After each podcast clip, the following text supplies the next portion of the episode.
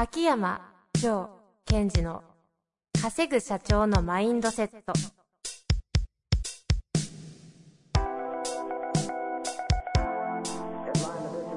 なぜ一流の経営者たちはぶつかる壁を次々と越えられるのか。そこに隠されたマインドの正体。ポッドキャスト「稼ぐ社長のマインドセット」は上場企業から中小企業まで。エグゼクティブコーチングトレーナーとして人材開発を行ってきた秋山城賢治が経営や人生で役立つマインドの本質について分かりやすく解説しますこんにちは、遠藤和樹です。秋山城賢治の稼ぐ社長のマインドセット。秋山先生、本日もよろしくお願いいたします。はい。よろしくお願いします。さあ、今日は、えー、上五六。上五六。まあ、あんまりね、使い古されている言葉ですが、令和時代初めての上五六。ってことになりますかね。そうですね。ですねちょっとそこも意識しながら。あ意識してるんですか？はい。偶然にも。やっぱりそうですね。うんうんうん。何ですかね、この、なんかこう、れね、さ平成最後の、こう、新時代の、こう、意識しちゃう系。それってちょっと前に話した200回とすごい似てる気がするんですよほうね。ほうほやっぱり私も今回は、あの、年号が変わったということをリソースにして、まあ、さらなる発展飛躍をしようと思ってるので、う。なるほどですね。じゃあ、この令和時代をリソースにできるかが、この10分間に問われていると。その通りで。ですすね。じゃあ、やっていきましょうか。はい。今日の、えー、上五六、よろしくお願いいたします。はい成功の意味を変えろ。成功の意味を変えろ。これです。なるほどですね。成功の意味を変えろ。うん。事前にね、教えていただいてたのが、成功の意図を変えろだったんで、あれとか、微妙に変わったと思いましたが。いやいや、ちょっとこう少し語気を強く言うためには、意図よりも意味っていう。意味なんですね。成功の意味を変えろ。うん。はい。まあまあ、言葉だけ聞けばね、何ですか？まあその通りですそよ。のまんまなイメージありますが、だけでは終わらない。うん。秋山はあるとお願いします。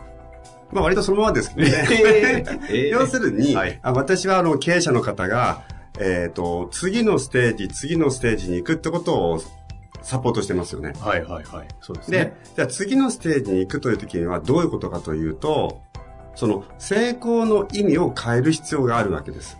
うんうんうん。で、まあ、今回、えっ、と、まあ、新しく年号も変わったので、それも踏まえて、これだけ皆さんがそのことについて意識を持っているということは、実際にいろんなことが変わっていきますよね。そうですね。だそこの時に、じゃあ、皆さん一人一人が、えー次の時代、新しい時代の中で活躍していくためには、やることを変えなくても変えてもいいですが、それが成功した、成功するという意味をもう一回見直して変えていく必要があると思います。具体的にちょっと行きましょうか。例えば、えビジネスやってる方が、まあ、その人がビジネスを成功するってどういうことなのか。うん例えば、えっ、と、売上が、えー5億円から10億円になる。10億円が成功だと。じゃあ、その成功の意味って何ですかと。あなたにとっての。ああ、なるほどね。それが、例えばですね、えっ、と、悪い意味じゃなくてね、しっかりと、えっと、自分の、えー報酬を安定させて、まあ、いい生活をしたいとか、いう方もいるだろうし、えっと、従業員の方の、その、なんだろう、生活をより良いものにしたいって方もいれば、いや、もうちょっと大きく見てって、えー社会的なこういう貢献をしたいんだとか、うんうんうん。やっぱり、えっ、と、それが何であれ皆さんはそのゴールの、ゴールが成功した意味っていうのを持ってるわけです。はいはい。で、そこの意味は、今までどういう意味付けをしてたのかっていうのをしっかり見て、それを変えていくっていうことが重要です。なるほで、ここで大切なのは、えっ、と、マインドの深い部分で本当はな、どんなことを願っているのかってことを見ることですね。うん例えばですよ、えっ、と、私の会社はこういうふうになりたい。それは、が、こうなったら成功だと。うん10億円が。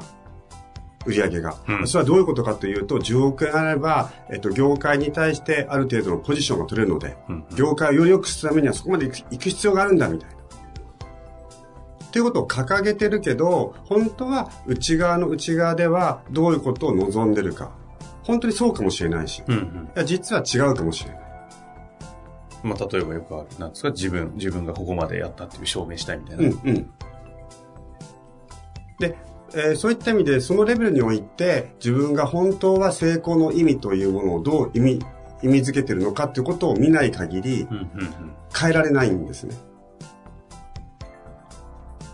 で、その変えるときに、例えば先もの話してあれば、いや、いや、実のところ、自分の深いところでは、えっと、自分の成功体験を欲しいんだと、いうふうに気づいた人は、そうじゃないんだ、という、その本当に、その業界をこういうふうに変えていきたいから、俺はそのために成功するんだ、というふうに変えていくそれを今回の年号が変わったっていうことをリソースにして、もう一回見ていってほしいですね。うんうん。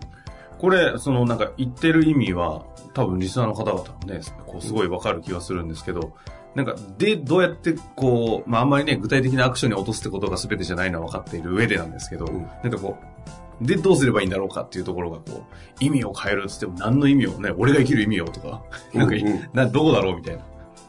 あの、やっぱり一番シンプルな方法は、皆さんがセルフでやる場合は、書き出すってことですよね。うん自分にとってのまず成功したシーンっていうのを書くんですよ。それはゴールですよね。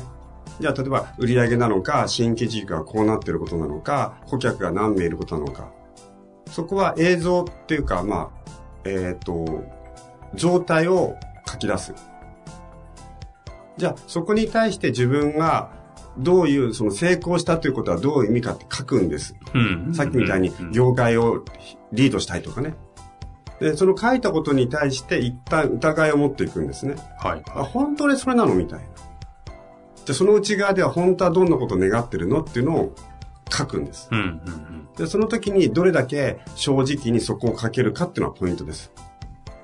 そのあたりはね、こう内内省をしどれだけしてきたかとか、自分に向き合ってきたか力によってだいぶ変わりそうですね。うん。で、それを今回、えっ、と、私がね、その、年号にこだわるっていうのは、その年号が変わるってことに対しての意味付けをしてみたんですよ。ほうほうほう。あ、そうなんですか？うん。どう、どうなんでしょまあ、せっかく年号が変わるってことなので、まあ、年号っていうのは日本の、こう、非常にこう独特の文化だなとか、まあ、そこから、まあ、年号が変わるってことは、えー象徴である天皇が変わるって、それはどういうことなのかなとか。であとは、100年時代と言われている中で、えーたまたま私が今、あの、50代なので、100年間生きるとするとちょうど半分まで来たなと。だったら一層のこと今までと生き方とか、自分の成功の意図を変えたら面白いんじゃないかなとか。その、その変わったってことに乗っかるということですね。今回、ご自身でもあれですか？成功の意味変えられたりなんかしてるんですか？いや、もう今本当に変えつつあるところですね。ええここれは、あの、シークレットですか？あまり俺の話はできねえみたいな。まあまあまあまあ、それが多分私の活動の中ではい結果として皆さんに伝わっていくし。うーん。で私としては、なんか、えー、半分終わったというよりは、一回終わったぐらいの気持ちでいきたいんですね。ほうほうほうほで一回自分が目指してるところ終わっちゃったと。う。うんで、その終わったことをまた同じベクトルというか同じそ戦場に成功していくっていうのは、まあ、どうなのだろうかと。まあ、うまくいってるとするのは、そのうまくいってる先、このままそのうまくいってる矢印を伸ばしていくことが本当に自分にとっていいことなのかとか、うん世の中的に必要なことなのかっていうのを最近はめちゃめちゃ考えるようになりましたね。ほう。うん、うん、うん、うん。ですから皆さんも、この、まあ、か切り替わるタイミングっていうのをぜひリソースにして、その上で成功の自分の意味っていうのをしっかり見つめて変えていく。で、その時、一つだけ注意していただきたいのは、その何も必ずともその視座を上げていくというのが成功の意味を変えるということではないですよと。例えば、自分の成功の例えば意味が売り上げ、そしてそれが社員のためと思っていたら、まず自分は役員報酬ここまでいかないと納得しないっていうのが分かったと。うん、うん。分かってるたのにそこを見ないふりしてたと。だったらいいじゃないかと。まあ、今回は成功の意味というのでは、自分が自分のことを納得できる、えっ、と、報酬を取るっていうふうに、えっ、と、一旦利己的というか、自分の方に、えー意識を向けるっていうのも当然ありなんですね。うんうんつまりそれというのは今まで本当はそこが欲しいのに見ないをふりをしていたということになりますので、だったら一旦そこ、自分の成功というのは、えっと、自分の役員報酬をいくら取ることだっていうふうに思い切って切り替えて、そこをうわーっとやってさっさと終わらせてしまう。でこれも一つ、その人の成功の意味を変えるということにもつながるんですね。はあ。なんかここまで聞いて、すごい、なんか、要、要はなんて言ったら失礼ですけど、なんか、一旦自分としっかり向き合いみたいな風にも聞こえてるんですけど。うんうん。そうですね。その向き合うレベルを今回のことをきっかけに、深くというか正直に向き合いましょうと。うん自分に対して隠し事をしたとしても、まあ通用しないですよねっていうことだと思います。なるほどですね。成功の意味を変えろ。ということは、今自分が本当は成功の意味っていうものをこういうふうに意味付けをしてたんだっていうことを見る、ちゃんとしっかりと見るっていうことから始まることになると思います。うん。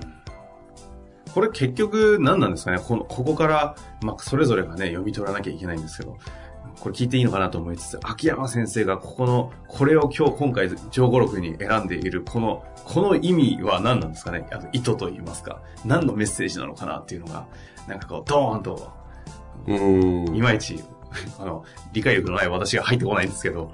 え、もう明らかに時代変わってきてますよということですよね。ああ、なるほどそれが、なんていうのかな、感覚的にとか雰囲気的に、えっ、と、じゃなく、もう数字的にとか、それこそ年号的にとか、もう目に、目に見えた状態まで来ちゃってるよと。そこに対して、それこそ、えーあえて年号を使えば、平成時代の成功の意図を持ったまま、令和っていう時代に入っていっちゃうと、非常にしんどくなりますよっていうのは、私自身も危機感を感じてます。うんそもそも平成という時代のあの30年ぐらいですか？うん。あの時の成功ってそもそもなんか平成という時代がなんか何もなかったような時代うんな印象が、まあ、印象というかね、なんか事実的にもある気がするんでね、経済特にそうですけど。なんか私もその感覚はあって、その昭和、平成、令和って時に平成っていうのは、その昭和から冷静に行くなんかこう、架け橋って、あ、令和に行く架け橋っていうか、えい移行期間だったような感覚もありますね。うん。まあ、そういうふうにね、なんかよく取れればいいですけど、なんかその時代を結構若手で育ってしまった私たち世代からすると、なんかどうしようもねえ時代だったなみたいな。なんかちょっと腹立たしい感じはなんとなくありますけどね。なるほどね。あなんだあの時代だばみたいなね。まあ、それも含めて、そうですね。私なんか今自分中心で喋ってしまったんですが、私の年齢考えると昭和っていうのが割と、えっ、と、このぐらいあって、そして平成があって、令和、その3つをなんかこう、同じ感覚で見てたのかもしれませんうね。ん、なるほどね。それってやっぱね、そのポジションによって見方違いますよね。そうですね。ちょうどね、私たちの世代だと、こう、令和時代の子供が生まれるような世代なんでね、うーん、うん。平成生まれかとか言ってたのが、令和生まれかみたいなのがちょうどね、こう、な年代で言うと、なんかこの時代に対する感覚がすごい大事だなそうです。ね。なんでね、なんかこう、このわ私たちやってるのも教育、ある種教育、教育っていう言葉あれですけど、でも教育事業じゃないですか。経営という、こう、中におけるみたいな。なんかそんな時に、なんですよ。やっぱ教育哲学者がこの間なんか言ってた、あの、言葉がすげえ印象的なんですけど、そのさ、教育の最終目的はみたいな。多分有名な言葉なんですけど、子供を幸せにすることよりも他人を幸せにすることで自分を幸せになる子を育てることであるって言ってて、ここの感覚を持って教育をできてる人たちってやっぱ少なくなってるよな、みたいな。うん改めてこの言葉、あのね、ジョン、ジョン・デューイさんですよね。あの、道半ば1809、ん9 9歳ぐらいまで生きられた方ですけど、なんかあの言葉聞くと、改めて身がギュッと引き締まりつつ、みたいな。いやいやいや、その、だから多くの方が、その、この今の時代というか、このタイミングを今、遠藤さんが言ったように、身がキュッと引き締まるっていうふうに捉えてもらうのはすごいですよね。それをこう、不用意にこう、不安だとかね。あ、逆に新しい時代だ、幕開けだ、ラッキーとかっていうことじゃなくって、うんうんしっかりとその、その、キュッと引き締める。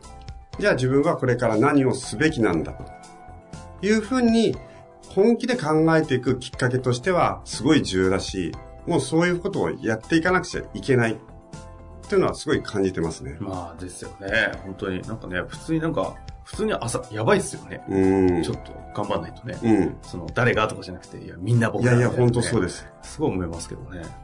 なんか時代変わって、なんか、ね、良かったですよね。こういやいや意識するタイミング、おっしゃってくださった通りで、かなんか変わったっていう分かりやすいじゃないですか。言語変わったみたいな、変わったみたいな。で、ここからオリンピック突っ走っていくわけで、うん。その時代、そのあたりはね、きっとなんか何も考えないでしょ、どうせ。お祭りだみたいになっちゃうから。いやいやいやいや、あの、ちょっともうちょっと大丈夫ですか？はい。あの、この間、あの、ほら、仲良くさせてもらってる、向井蘭さんの、はいはい。ポッドキャススト聞いてて、ええすげえいい言葉言ってるなと思った時あったんですよ。何でしたっけ？えっ、と、あちなみにあの、労働法はこう使え。そうですね、ねロというポッドキャストがあって、ぜひあの、本当に素晴らしいポッドキャストで皆さんも本当お勧めしますね。で、その中で今、あの、有給休暇を消化するっていう話が出てるじゃないですか。はいはいはい。で、それで、あの時にその向井先生が、結局はね、それってこういうことなんだよって言った後の一言がすごい、私もぐさっと去って、うんうん。で結局これっていうのは、その生産性を2%か3%上げましょうみたいな。それは、社長の宿題なんだよみたいな。うんうんうん。社長の宿題っていう言葉がすごい痺れて、結局、そのさっき遠藤さんが言った、こう、身がキュッと引き締まるっていうのと似た感覚だったんですね。うんうん。時代はこう変わってってるよ。その時に、まあ、国はなのか世の中はってわかんないけど、経営者の方には宿題があると。その宿題をやってくださいと。で、それは国から言われてることじゃなく、私たち経営者が一人一人考えていく、今の僕の経営者としての宿題は何なんだと。そういうことをこう、改めて考える会があって、すごい良かったです、ね。あの話はあれですね、その、ちょうど、えっ、と、4月ですか、法改正あって、うん有給休暇取得5日間絶対しなきゃいけないみたいな義務になった、あれをどう解釈するかっていうのを大体なんか労働日数だと、あの、計算してみると、大体要は数字で言うと2、3%の生産性を上げろということに読み取れるから、これは政府から与えられた経営者の使命である。でそれができないなら潰れろというふうに突きつけられているということを分かった方がいいですよという、結構こう厳しい回だったんですよね。で、それというのは、私も最近いろんなところで言ってるんですが、新しい時代になったということは、何を世の中から求められてるかということを読み解けと。うんうん。その読み解き方を間違えちゃうと、要するにいらないよって言われちゃいますよね、と。うんうんだから、えっと、時代が変わったということは、時代がどう変わるんだということは、私たちは時代に何を求められてるんだということをまずしっかりと捉える。で、そこに対して自分なりの答え、レスポンスの答え、答え、答えるってことをしていく必要がある。